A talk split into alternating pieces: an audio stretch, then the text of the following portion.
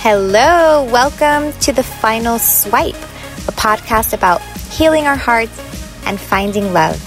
I'm your host, Nikki Novo. Hello, and welcome to another episode of The Final Swipe. I'm your host, Nikki Novo, and I'm not alone today. I'm with somebody who has so much knowledge and wisdom for you. I'm really excited to share her with you. Her name is Amelia Naj, which I just learned that her last name means the great in her in Hungarian, right? Is it right? Is it Hungarian? Yes, thank so you. Her name is really Amelia the Great.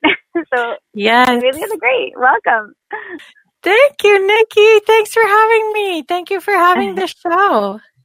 Yeah, no, thank you for being here. So excited to speak with you. So, um, Amelia, tell our viewers a little bit about, our listeners a little bit about um, what you do currently, and then I would love to hear how you got there. Yes. Well, I help women do all the healing they need to do to attract what I call sacred partnership. Oh, beautiful. Sacred partnership. So that is a partnership where there's fulfilling love and a balance, a harmony of divine masculine and divine feminine, where the woman feels supported and loved, and she's got a man that's got her back, and he's in his masculine, she's in her feminine, and it just feels good. I love it. And um, I, I, I like to call it like the soul-based love, like that kind of love that like your soul and their soul like see each other, which I guess is what you're talking about, sacred, yes. sacred partnership. It's beautiful. Yes, exactly. Yeah. So how did you get into that work? I'm sure it was all rainbows and butterflies. Well, I, I love this quote, and I don't know who it's by. Nikki, maybe you know, but it's every master was once a disaster. Oh, no, I haven't heard that. or, it's, or it's always a disaster, but in training, no, master in training. I love it.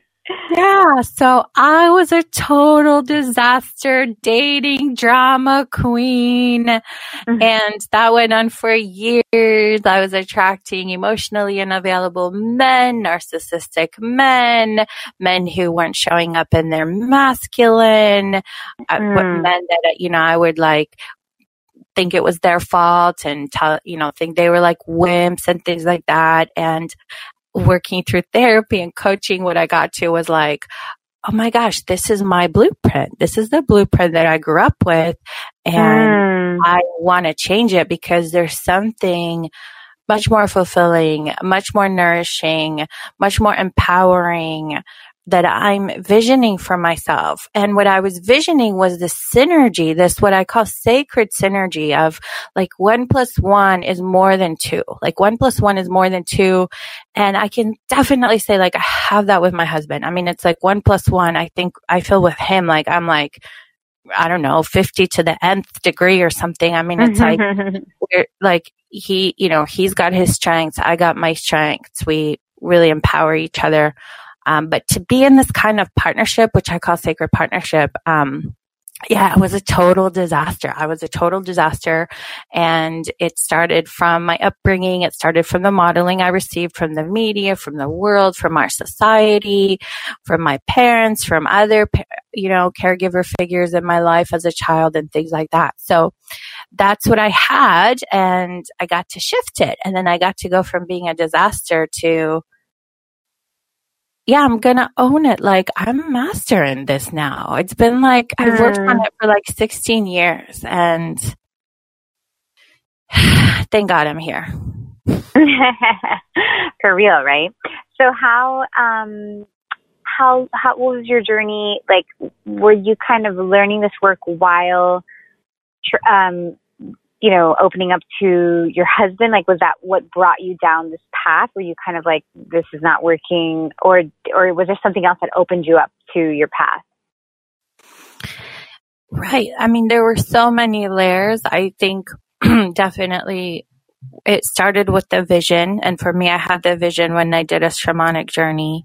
Um, mm. You know, I guide a lot of, a lot of my clients through get, get connecting with their vision, because not everyone starts there, but it, you know, I was already doing the work and I was already interacting with myself in my highest. And so it was like, okay, well, what would my highest vision of a partnership, of a marriage look like? Oh, and I see. I wanted to be a mom, and I wanted to not, you know, do it differently than how I had seen it be done. And I think it was just that commitment, like that vision, that determination of creating something new and different and fulfilling, that had me move through my own personal work. And then now the vision of sacred partnership in the world. And what would that do? Like, who would we be if we had sacred partnerships with the men and the women in our lives, not just in our marriage, but at work with our kids? And who would we be? You know, and I think I realized mm-hmm. for myself, because there was so much drama and so much arguing and so much like yelling and discord in my in in my blueprint, like with the the partnership that my parents had, um, I was like, I'm never doing that. I'm never doing that. I don't care what it takes. I'm never doing that. And yet I kept doing that. Well, I think also what happens is that, um, you know, it's like we don't, we don't know how to do what we haven't seen. So it's like, it's hard to say like, well, I don't, I'm not going to do that. But in a way, sometimes that makes us repeat that, which is what I guess you would call the blueprint. Like you, you, your feeling is that, um, we all have blueprints, and we, if we don't like make a new one, we basically are repeating the same blueprint that we have. Yes, exactly. We repeat what we don't repair. We repeat it. Mm-hmm. That's our blueprint. That's what we know. That's how we do it. You know, a good example is like when you go to the gym and you have your routine, and that's the routine you know, that's the routine you do, that's the routine that's comfortable for you. It's like getting out of that routine can be so vulnerable. It can be so scary, even if it if it comes to working out. So imagine imagine like when it comes to actually partnering with someone and bearing your heart and soul. Mm-hmm. And do you, um, so you mentioned that you, you did a sh- shamanic journey. Um, I have a, what shamanic journey did you do? Well, I, I was part of a training here in San Diego called the Priestess Priestess Training, which was uh, actually created, founded by Melissa, Melissa Seaman. She's also a coach. And I did her Priestess Training, and it was in that Priestess Training that I did the shamanic journey with another priestess that was drumming, and she guided us through a visioning meditation. And yeah, what came for me is this, this, this vision, this sort of po- possibility or reality of like, yeah, I can have uh, this fulfilling, deep, supported partnership. And who do I have to become to draw that in? Like, who do I have to become to meet myself there at that point in time, at that, at that point in time and space, so that I could actually make that a reality? Mm, I love that. I, um, I, I um, did my shaman training, so I do a lot of shamanic journeys. Someone was like, "Which one did you do?" They're just always, they're they're like the funnest part about my work. So, um, in your and the drums are so crazy powerful. So I'm sure you had lots of fun with that. It's, it's amazing what they what they can bring us to. So in that journey, so you saw you had this kind of um, this vision of, you know, like where you could go, which I would it which is. It wasn't a guarantee for you, right? It was just like you could see what the future could look like, and it wasn't necessarily guaranteed yet because you still had to live into that, I guess. And how did you like exactly what was that? What was that transformation? Like, how did you did you? Were are there some things that that you can point to that helped you through that transformation, that helped you live into that vision? Absolutely. So it was a combination of three things that now, looking back, I can say very clearly what they are. And these are the things that I teach in my coaching practice to my women. So basically it was a combination of like healing, or what you would call like clearing the slate, like just clearing the mm-hmm. slate, clearing the old programming, clearing the wounds, and then really smart dating strategy. You know, a lot of times I hear women say, and this was also me, like, oh, it should happen on its own. And I'm out there dating, you know, I, I mean, I thought I was sort of pretty. I mean, I wasn't like model style, but it was like, you know, I, I got enough attention, so to speak. And mm-hmm. it was like, well, well, dating should, should work on its own. Like what, what was going on with dating? Like, you know, and then right. it, it doesn't, it doesn't because of the society we live in. It doesn't because of all the instincts that come up between men and women when we're dating. When it comes to mating, it, it's a lot of instincts go into that whole dating thing. And then it doesn't mm-hmm. because we we have, men and women have a really different approach to dating. Women are trying to like connect and start relationships, and men are just like, are you the one? Are you the one? Are you the one? Are you the one? Or it's like, are you the one I want to sleep with? Are you the one I want to sleep with? Or it's like, are you the one I want to hang out with? Are you the one I want to hang out with? You know, so it's like yeah. a really different approach, a really different way of seeing the the the process, right?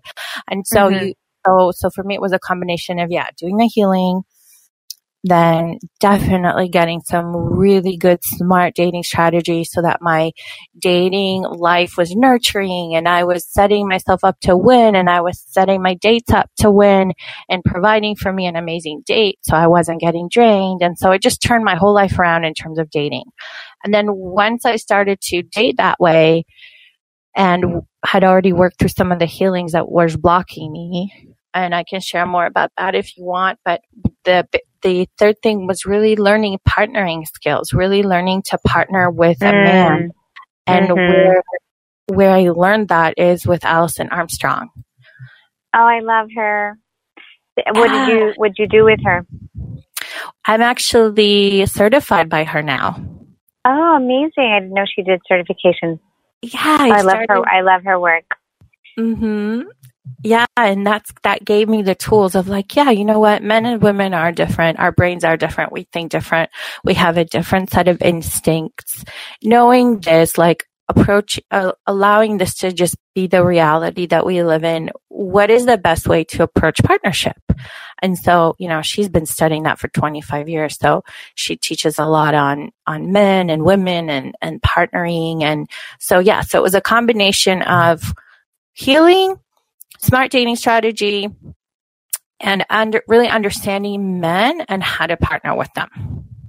Yes, because I find a lot of women who are able to, it's not the dating part, you know, like they can, you know, they can go on dates and all that kind of stuff, but that the the, the closing the closing of the loop, the, the the closing the deal is where it kind of goes wrong, because it is, there is an art to that, to exactly what you're saying, that coupling, that, you know, that mating part. I don't know if it's mating, but like the, where we actually couple and we become a partner. Um, mm-hmm. Some of us, like, that's where we actually get stuck. We don't even know that that's where we get stuck, because we would mm-hmm. just think, oh, it just didn't mm-hmm. work out.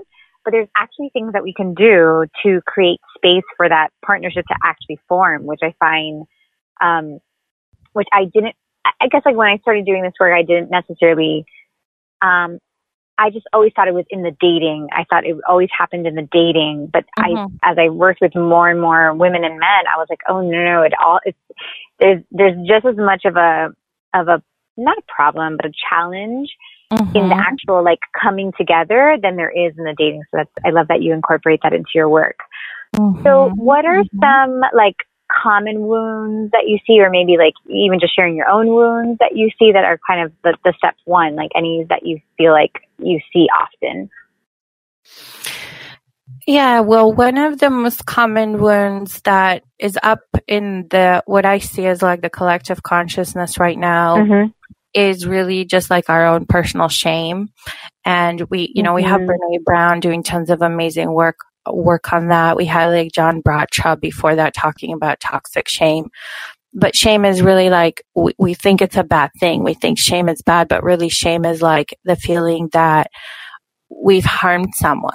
And most of us go through the majority of our lives feeling like we've caused harm. And I'll talk about more about what that looks, what that means.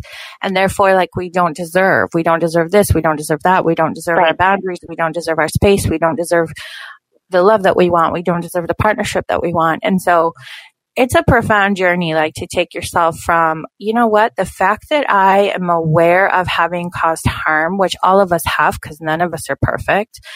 And that's actually a good thing. Like, it's a good thing to think like, oh yeah, I, I have caused harm in my life. And that's a good thing that I'm aware of that. And it's actually a really healthy thing to feel shame about that. And mm-hmm. so facing the shame and releasing the shame and forgiving ourselves is one of the really important, I want to say, like, pivot points, because it's, it's, we just live in this kind of culture where we're dealing a lot with narcissism. We're dealing a lot with things like narcissistic abuse. And what is that? And, you know, a lot of my work has to do with, okay, well, from my research, narcissistic abuse or narcissistic traits are a coping mechanism for shame. And a lot of times mm. what I like to say is, well, you put, you know, you put meat through the meat grinder, you get ground meat. Well, you put human beings through a shame-based culture, you get narcissism.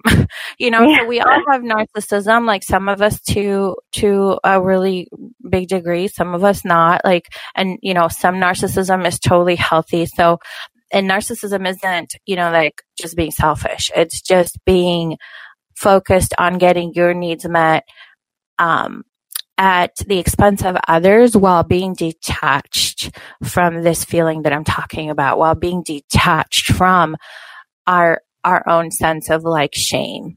And so mm-hmm. when we're detached from our own sense of shame, like some sociopaths, psychopaths, some narcissistic traded people, right? Like when we're detached from our shame, we actually are, we've cut our humanity off. And so mm-hmm. one of the huge pieces is really just facing shame and reclaiming confidence, freedom, and power, and facing like, yeah, what is the harm that we did and in our, in our life? And can we really own it? Can we really face it? Can we really say, yeah, like I did that? And can we give ourselves the grace of forgiving ourselves? Because when we forgive ourselves, we restore ourselves. We restore ourselves to our full capacities. We restore ourselves to life. We restore ourselves to our relationships. We restore ourselves to our, our authentic self. And so then we can participate in life as a contributor. We can participate in life as a partner. As long as we're caught up in that shame cycle, and if, as particularly if we've, we've been caught up in it for so long and to such a degree that we've developed a defense mechanism against it, so we're not even in touch with it anymore, mm. then that is really hard. Those are some of the hardest relationships to, to heal. Like to heal that kind of encounter is difficult. To heal that within ourselves is difficult. But I believe it's up now. I believe it's up now in the, in the collective consciousness. And I believe it's up because so much of our world revolves around this kind of programming. Like, the media, the, or like our, a lot mm-hmm. of our social structures in a way, right? Like so much of it is about, um, shaming us for not being something that we should be, and us, us like living in this perpetual, like trying to compensate mode. Like, what can mm-hmm. we buy to compensate for not being good enough? Well, what can we eat for, co- you know, so I mean, it's just a whole social and cultural cycle. And so I just love where we're at right now in, in twenty nineteen as a society. I love the work women are doing. I love the books that are being written about this. I love the consciousness being shown on these deep sort of dark inner worlds that we have to deal with that keep us. They yeah. really do keep us from not just not just like having an, a good life, but they keep us from really connecting with others. And what I think is the most painful is really being able to contribute to others and receive being contributed to, which is giving and receiving love, which is what we're all here for. Yeah. Oh, so much. There's so much in there. It's so beautiful. Um, no, it is.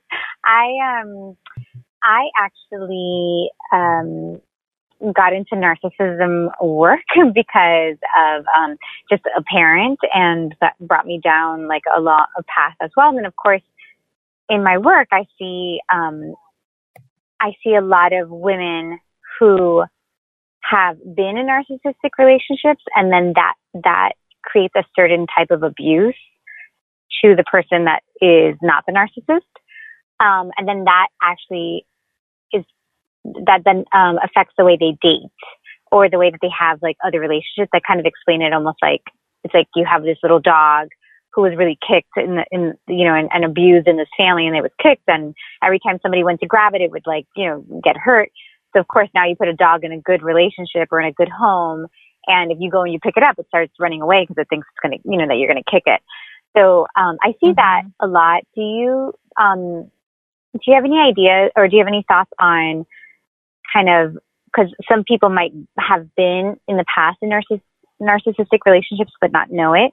Um, do you know, like, have, have you had any experience with like what that causes in the person out that was not the narcissist. I don't know, the victim, I guess, of the narcissism. Oh my gosh, absolutely. I mean, this is definitely one of my zones of genius, and so many of my clients are dealing with this now because, like I said, yeah. this is just up in the collective consciousness. So yeah. first and foremost, powerful women, empath women have to, like, this is just like such a common thread between what, we, you know, what I would call an empath and highly sensitive people.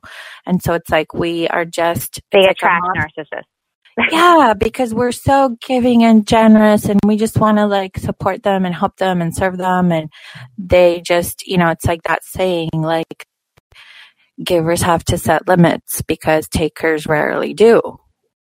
Right. Yes, that's such a good one. It's like, we don't know how to set limits. We just want to love and be loved, and that's it. And we're so living in that realm.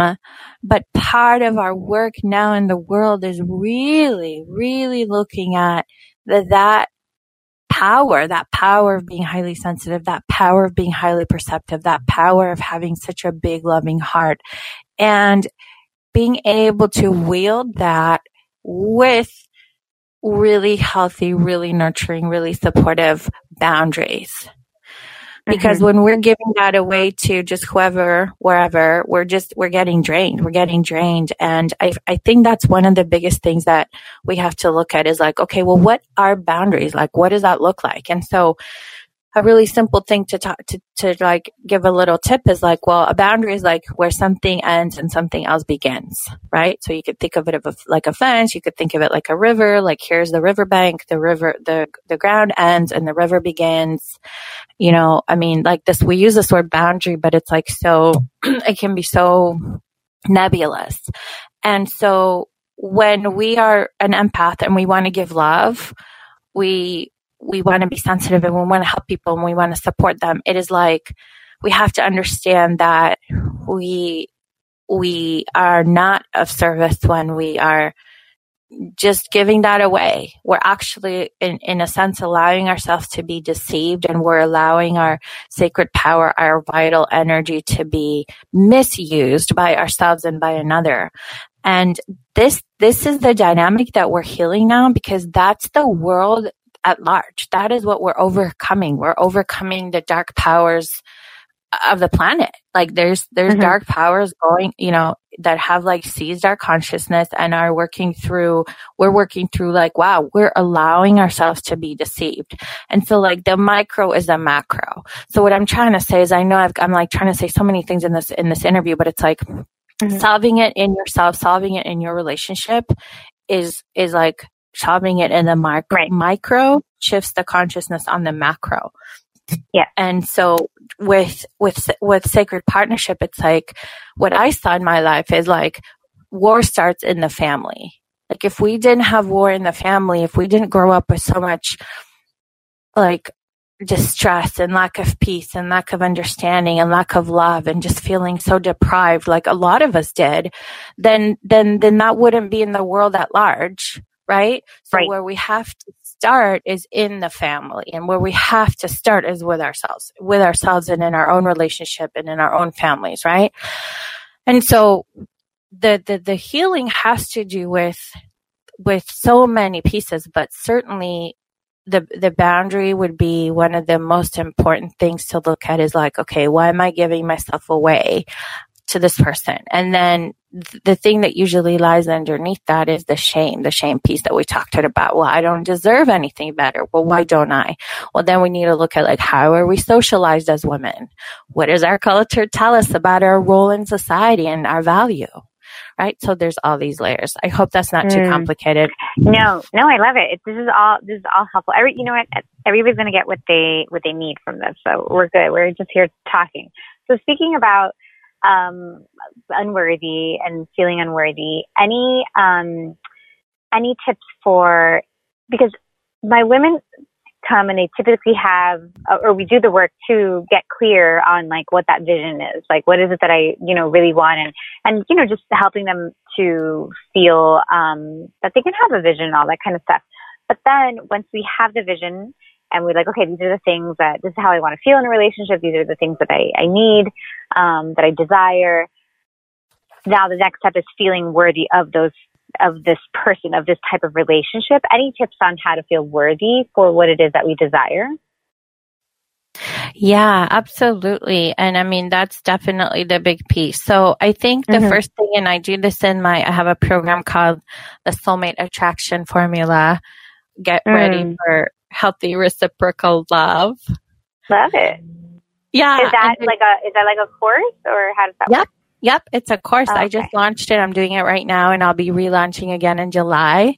But I'll okay. give you, I'll give you the, the, the, the, the, the thing. So when we, when, when we're looking at like, okay, how do we reclaim our worthiness? How do we reclaim our confidence? Right? We're, we're, we're in that, we're in the healing. Remember how I talked about the three stages? We need like deep healing mm-hmm. and clearing the slate. Then we need smart dating strategies, and then we need good partnering skills. Mm-hmm. So this is in the healing part of that three-stage okay. process, right? So that's the healing piece. This is the clearing the slate piece, right?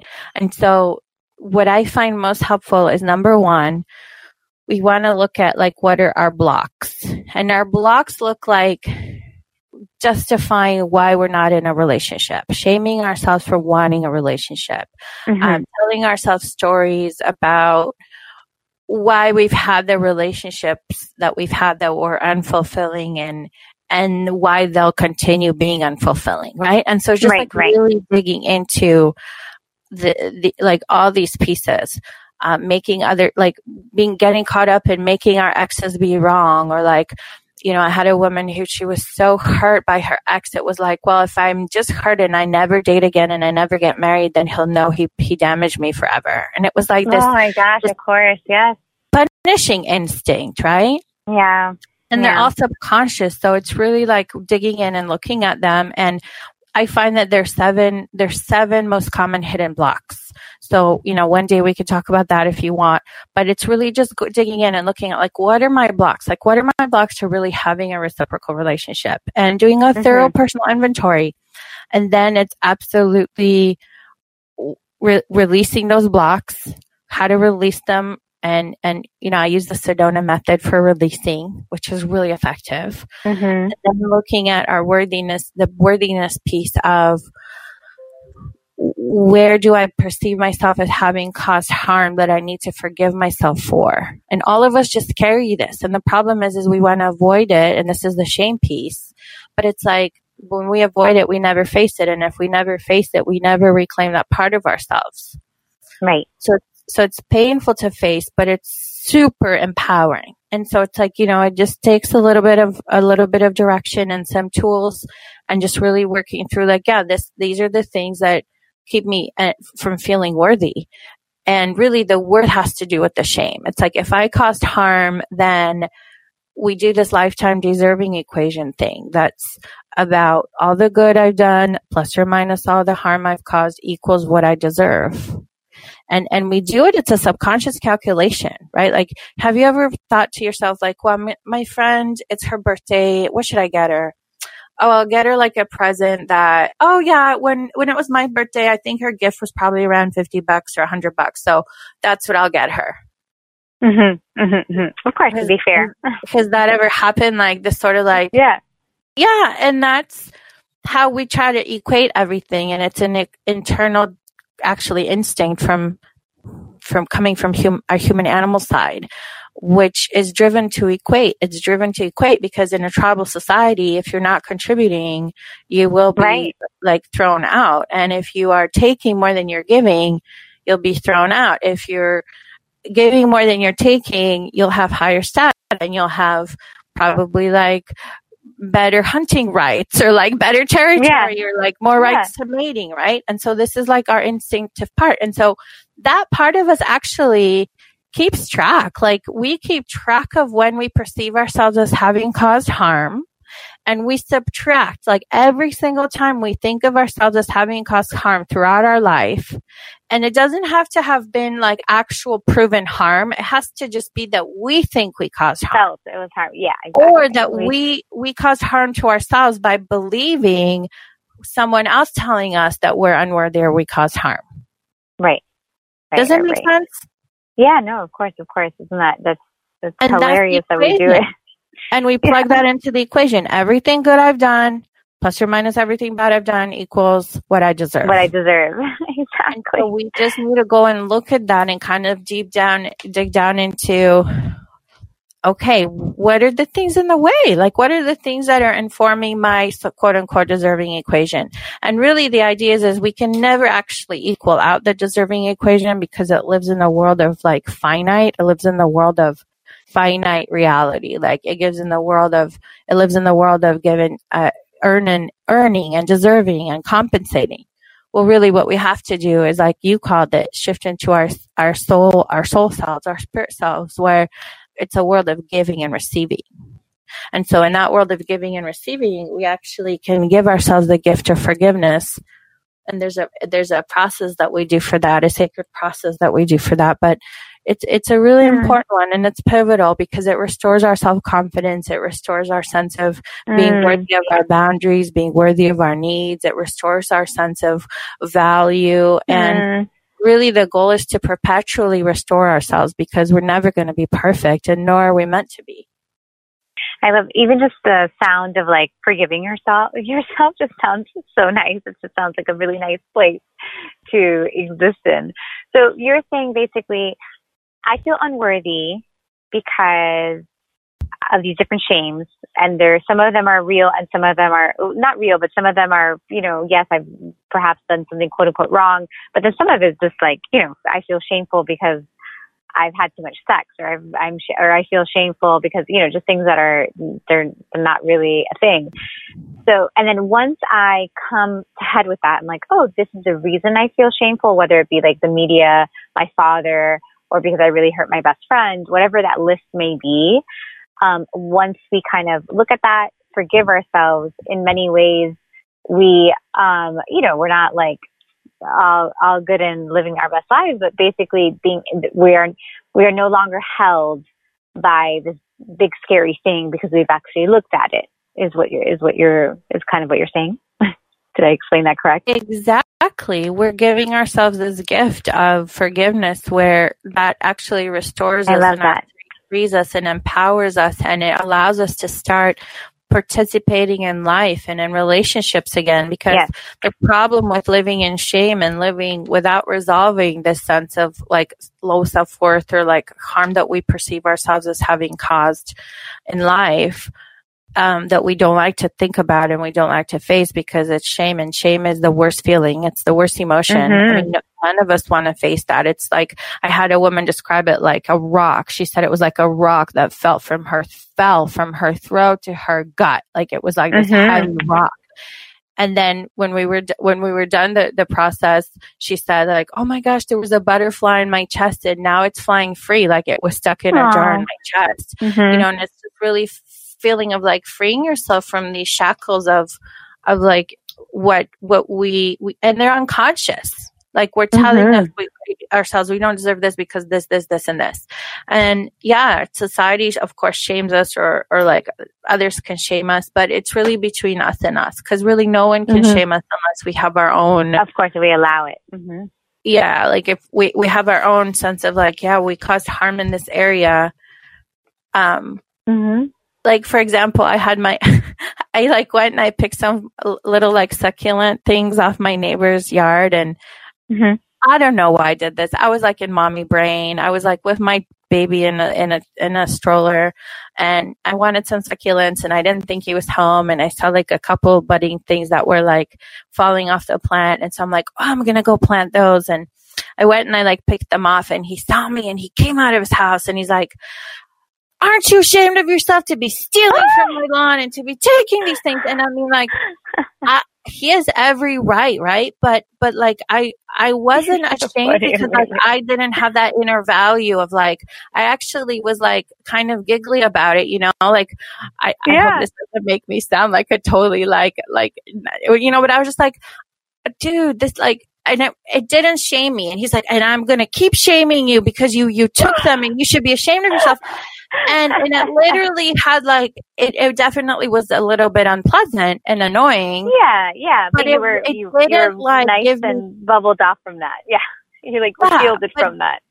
But it didn't yeah. give me that like sinking feeling of shame. Like it didn't touch like that that place of like like that woman yeah. described, like that that big rock inside, because I didn't have a value of like, oh my God, I was causing harm. Right. Right, you know, right, I right. thought it was That's just so this silly thing, but but if I if I was someone who was like, I guess, really virtuous and was right. like, no, you don't go on neighbors' lawns, you don't pick plants, you don't like this. Yeah. Is yeah. This is not right. This is not ethical. This is wrong. Like if that was my own inner value, and I then betrayed that, really, then yeah. of course I would have I would have shame, right? Right, right, right, right, right. So right, him yeah. trying to shame me didn't even really work because I it, there yeah. it wasn't. It, there was no place for it to plug into me. Yeah. But if you had some sort of wound somewhere else and, you know, somebody came at you, it'd be easy to pick, kind of take that on. Um, but yeah, that makes, that makes, so that's so, that's such a funny story. How old is your, do you have a, a girl or a boy? She's five now. Oh, I have a, we have a five-year-old too. Our middle one is five, but a boy. Oh, yeah. So, okay. I had, let me see. I had other questions. So, What are your, what do you feel are some of like the best, um, whatever, anything that comes to mind dating tip wise, like things that we can do while we're dating to kind of, um, to get going, you know, if we're feeling like, you know, this is not working. Um, I've been dating for a while and nothing's really working. Is there any, any, or I've done the, I've done the healing work. Like I've done, I've looked at those, those blocks. Um, any good strategies that you like? Oh my gosh. Yes, absolutely. I would love to share strategies. And actually, I want to offer to the listeners, I have this thing, which I'll go, I'll tell you about right now, but it's called How to Pick the Right Guy Checklist. Mm, so I love it. It's called The Right Guy Checklist. Mm-hmm. And that is, I have that, like I have eight of these strategies list, listed in there. Okay, so great. That would be how the, do they? How can they get it? They well, I'll go, I'll add it to our show notes. Yeah, it's a woman worthy of love. Mm-hmm. Woman, woman worthy of love dot com slash the right the right guy. Okay, the right, right. guy. Perfect. So this is these are some strategies that eventually, once I started using these strategies, it made my dating so so much easier, and it does this for all my clients. It's like they're like enjoying it, it's nurturing, they feel it's successful, they're learning a lot about men, they're having good interactions, they don't feel overwhelmed, they don't feel drained. So all these things. So basically I'm gonna just share a couple tips, but for example, okay. the one of the main thing is turning turning ourselves into a girl an hour before mm-hmm. the date. Because Beautiful. For most women, they want to be in their feminine and they want a man that they feel that that man is going to like support them and cheer them on when they're like doing their thing in life, right? And they're doing everything and they're successful, but he's also going to be there to like hold them when they break into a thousand pieces on the floor. Right. So that is a masculine man. Right. That is a person who is who is an empowered masculine man. So when you're dating, you have to strategize your dating so that you are dating those men. You don't want to be dating mm-hmm. every man. You want to be dating those men. So the first thing to do is, of course, I'm going to talk a little bit about the actual sorting and how to write the emails. Well, it talks about that in the Right Guy Checklist, but definitely turn yourself into a girl. Like don't, most of us work, right? Like we work and at work at, at the office, we're in production yeah. mode. We're in masculine right. mode. We're in like do, do, do, rah, rah, rah, achieve, achieve, achieve. And that's fine. There's nothing wrong with that.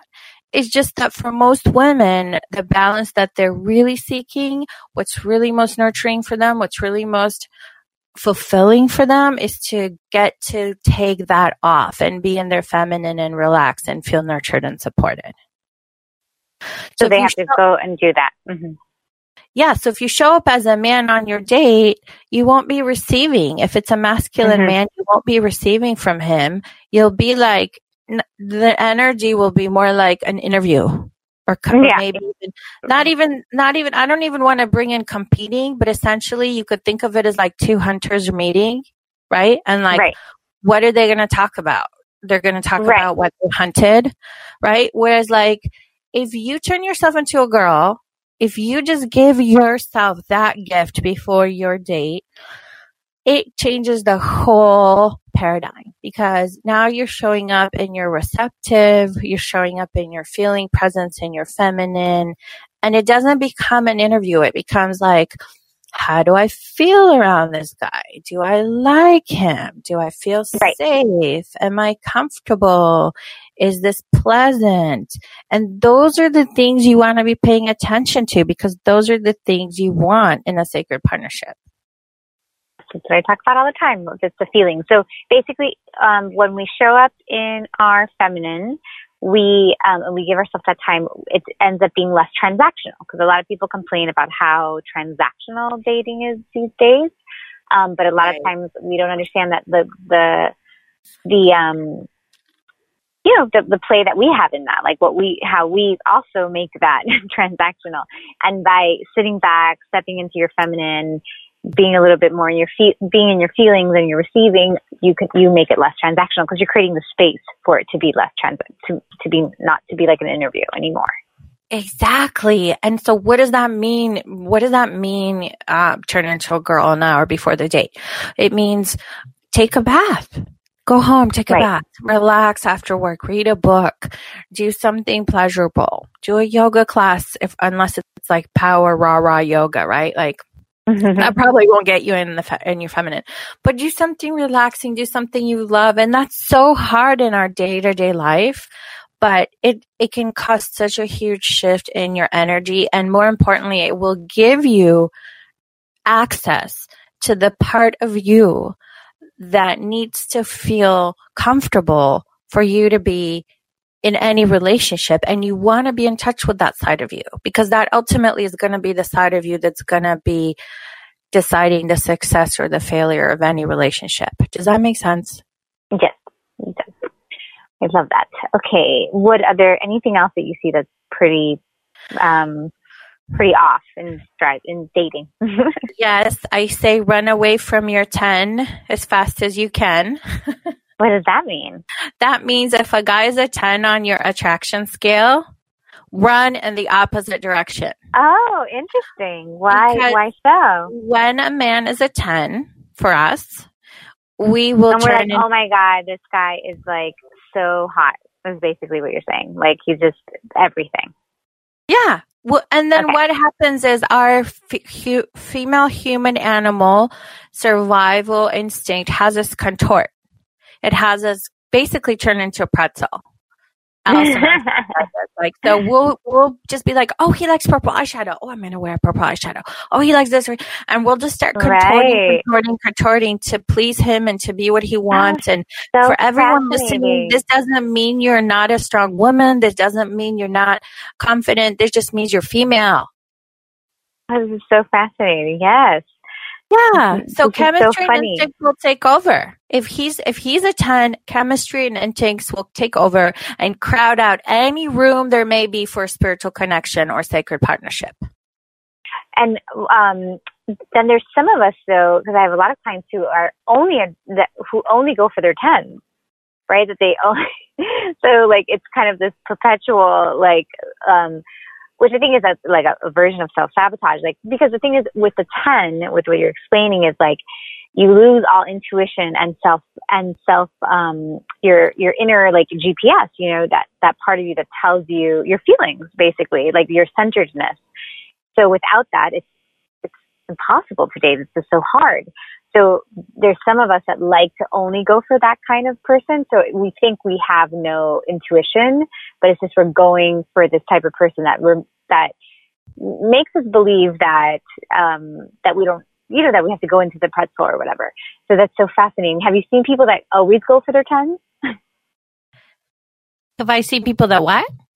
Have you ever seen people that always, that are always attracted to their tens? Like that, like only follow, like, that seems to have the pattern of wanting to date the ten?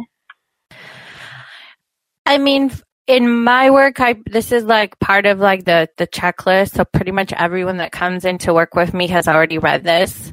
So they okay. might be like, you know, they might be in a place of, I'm struggling to implement this, you know, so then we look at what it is. But it's like, it's like you said, it's like this perpetual pretzeling. That's what it causes. Yeah. It causes you to be a perpetual pretzel. And, yeah. and it's far more important for a man to see you for who you truly are. Yeah. Than for who you think he may like. Because if you're in a relationship and being who you think he may like, which, by the way, it's female human animal instinct, and it's not wrong. We all do it. We all do it. We all do it. It's okay. We're not re- wronging this or shaming it. This is just part of female human animal instinct. Then he's not going to see you. He's not going to know you. And then That's it's okay. not going to be a successful relationship. Right. I think that, um, so in my work, I have seen that, not that, not that I want to say that there's a, a cure for this, because it's, it, but I do see some, so to me, the way that I would explain that is when somebody puts, um, a person up on a pedestal, like a certain type of, um, I know I had like m- right before I met my husband, I had like my last hurrah, which is like super hot, um, musician. And he was like the, you know, the ten for me.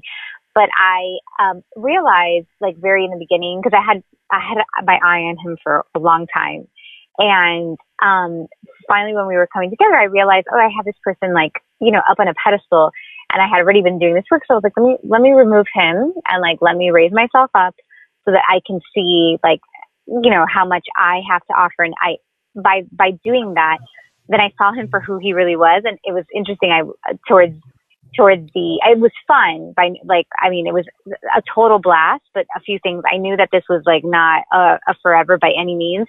And I also like, not that I was unattracted, but I wasn't attracted the way that I was like from watching him from afar, because, um, I had learned to kind of take him down from, from that pedestal, because when we have that person up on that pedestal, it's like, we don't see clearly, like what you're explaining, like, well, mm-hmm. we just, We just don't even, it's like, we just, like you're saying, like our, our body takes over. So it does take, it, it's, it's funny. It's like, you can bring it down, but typically when you bring them down from the pedestal, you're not attracted to them anymore, which is funny. So, um, that's such a good, um, that's a, that's a great tip. I love that.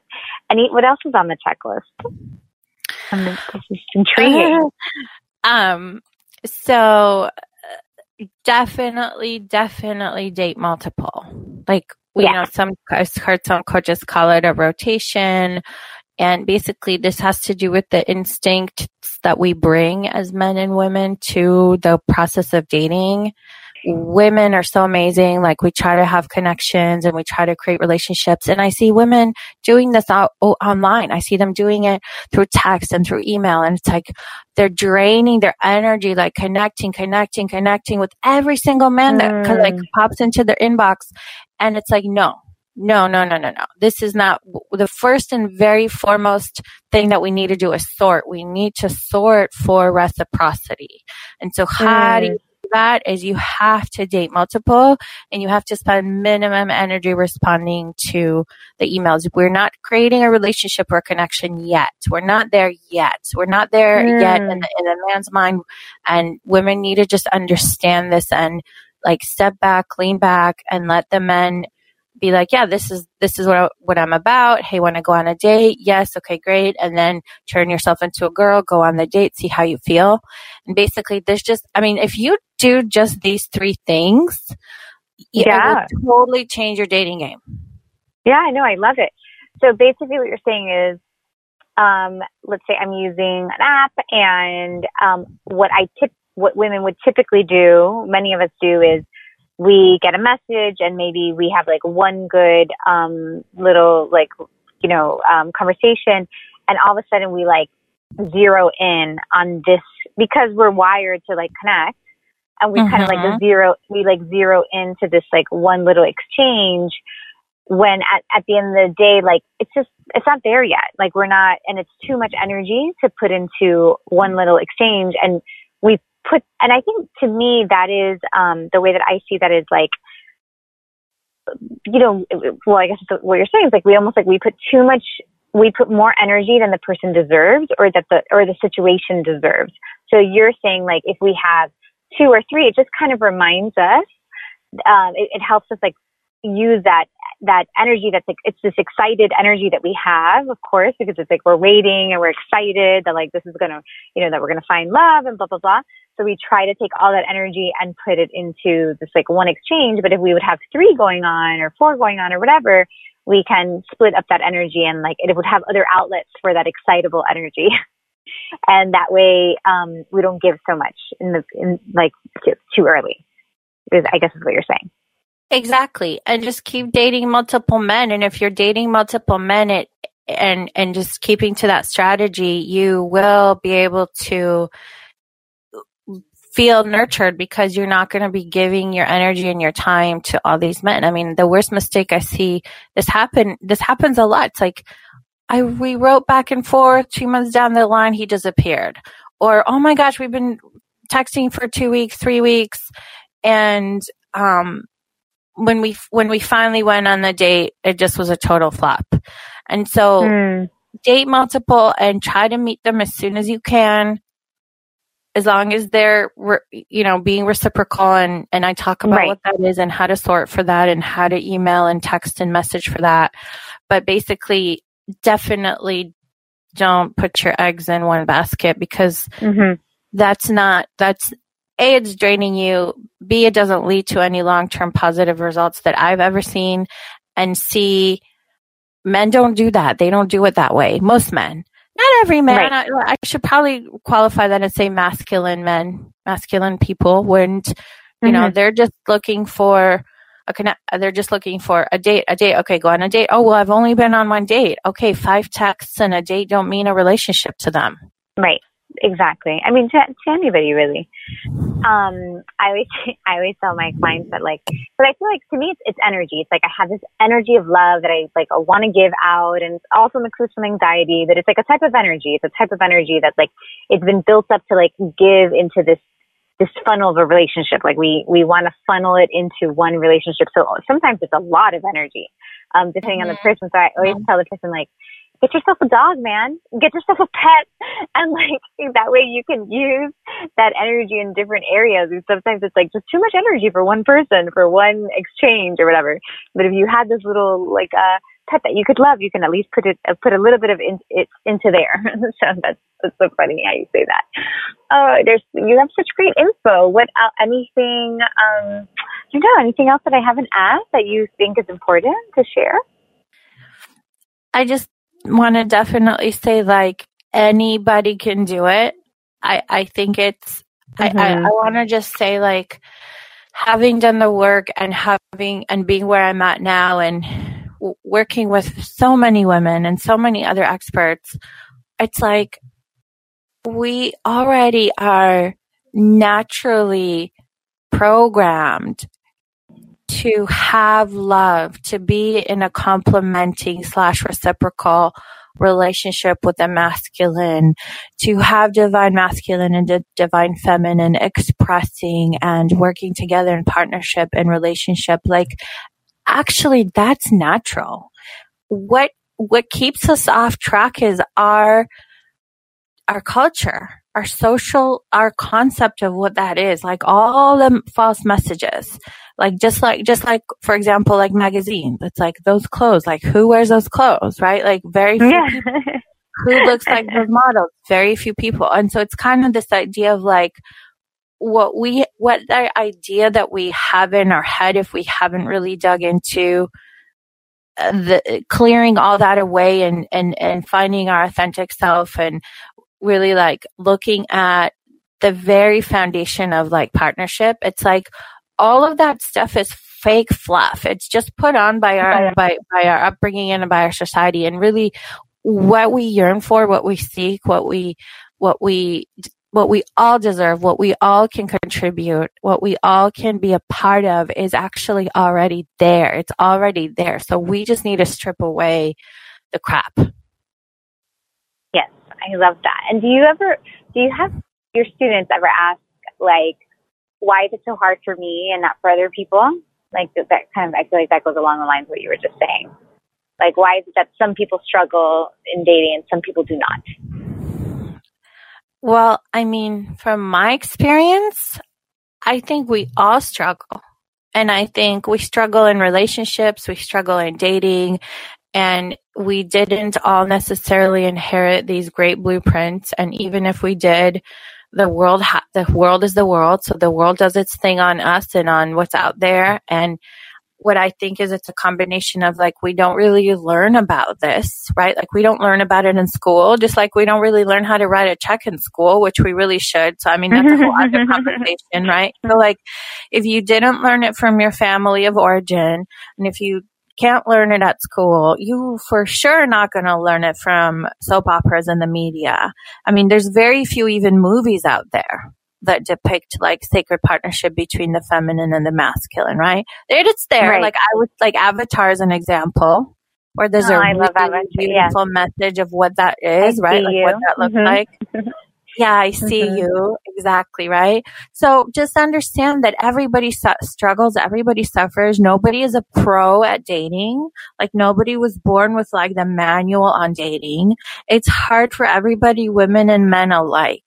And even people who say like, oh, well, you know, I married my first husband and everything's great. And, and we had a great relationship. And, and, and then like that ended or he died and now I'm out in the dating pool. And it's like, you know, I'm sure your relationship wasn't perfect either. I mean, I'm sure you had right. struggles, right? So that just speaks to the nature of the work and the nature of the, the, the general self-inquiry and attitude that we'll want to bring to the conversation of having intimate relationships and what that looks like.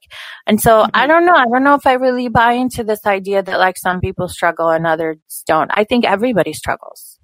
And I also think some people, like, what you think is a good relationship. Like, I may look at a friend and be like, oh, but she found her person so quickly. But it's like, yeah, but is, but is it a sacred, you know, partnership, like you're saying, or is it just a partnership? Like, you, you know, like that, that I think also you have to kind of look at that as well. Like, what you desire is probably is something deeper. And there are other people that are coupling it up, coupling, coupling up, but aren't necessarily as deep or soul based as, as what you want. So for that reason, it may seem easier, um, or, or less of a struggle or less challenging, but it's only because it's, it's not what you're, it's something different than what you're talking about. And I think that's yeah. why people compare. Yeah. yeah. And, and people do couple all the time, just to couple and just to not exactly. be alone and just exactly. to be with someone and just yeah. for other reasons than, you know, I want to create this really, really amazing sacred union. And it's like, okay, well, you still can create that. You can do the inner work and and and be a space for that to blossom, you know? Mm-hmm. But I don't think I don't think in our culture we live in in constant contact with that truth and reality of us just because of the world we live in. Right, right, right, right. Yeah. Oh, Amelia, thank you so much for all this. I'm sure this is going to be very, very helpful, and I, I appreciate you taking the time of being here with us. Can you tell our listeners um, how they can work with you, how they can find you, what's the best way to connect? Yeah, you can find me on woman worthy of love dot com. So one woman, woman worthy of love dot com, or if you just Google Worthy of Love, I'm sure you'll find me. And feel free to read my blogs and go through my website and just learn a little bit more about anything else you want to want to know about. And you can also book a complimentary, what I call love and confidence breakthrough session. So you can do that there. And you can also um, opt in for the Pick the Right Guy Checklist, which which has the tips that we, the dating tips that we talked about, it has those three plus another five. Oh, nice. Can't wait to hear what the other five are. um, I love it. Thank you so much. And we'll make sure to keep, um, to share all of that in the show notes so everybody can just click on over. So thank you so much, Amelia, for being with me today and looking forward to many more conversations. And thank you for sharing your wisdom. Thank you, Nikki. Thank you so much for having me. Thanks so much for listening. For more guidance on your journey to the final swipe, please visit me at nikki novo dot com.